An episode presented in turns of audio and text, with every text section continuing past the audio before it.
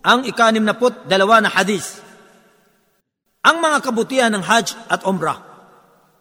عن ابي هريره رضي الله عنه ان رسول الله صلى الله عليه وسلم قال العمره إلى العمره كفاره لما بينهما والحج المبرور ليس له جزاء الا الجنه Si Abu Huraira sumakanya nawang kaluguran ng Allah ay nagulat.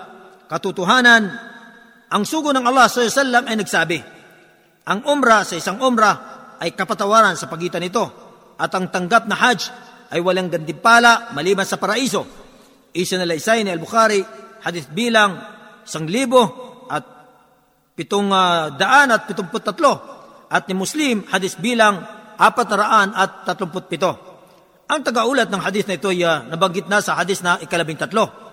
Ang mga kapakinabangan sa hadith na ito, una, ang hadith na ito ay nagtuturo tungkol sa kabutihan ng maraming beses na pagsasagawa ng umrah sapagkat ito ay nagpapawalang sala sa mga kasalanan na naganap sa pagitan ng dalawang umrah. At ang ah, tinutukoy ng mga kasalanan dito ay ang mga maliliit at hindi ang mga malalaki sapagkat ang mga malalaking kasalanan ay nagpapawalang sala lamang sa pamagitan ng wagas na pagbabalik loob ayon sa mga alituntunin at mga kahilingan nito.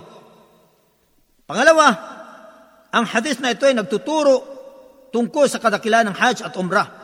At ang Umrah, sa isang Umrah ay kapatawaran sa pagitan nito.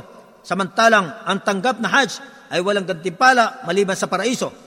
Pangatlo, ang tanggap na Hajj ay yung Hajj na isinaalang-alang ang mga alituntunin nito at uh, naipatupad batay sa kung anong ipinagutos sa nagsasagawa nito sa ganap na pamamaraan.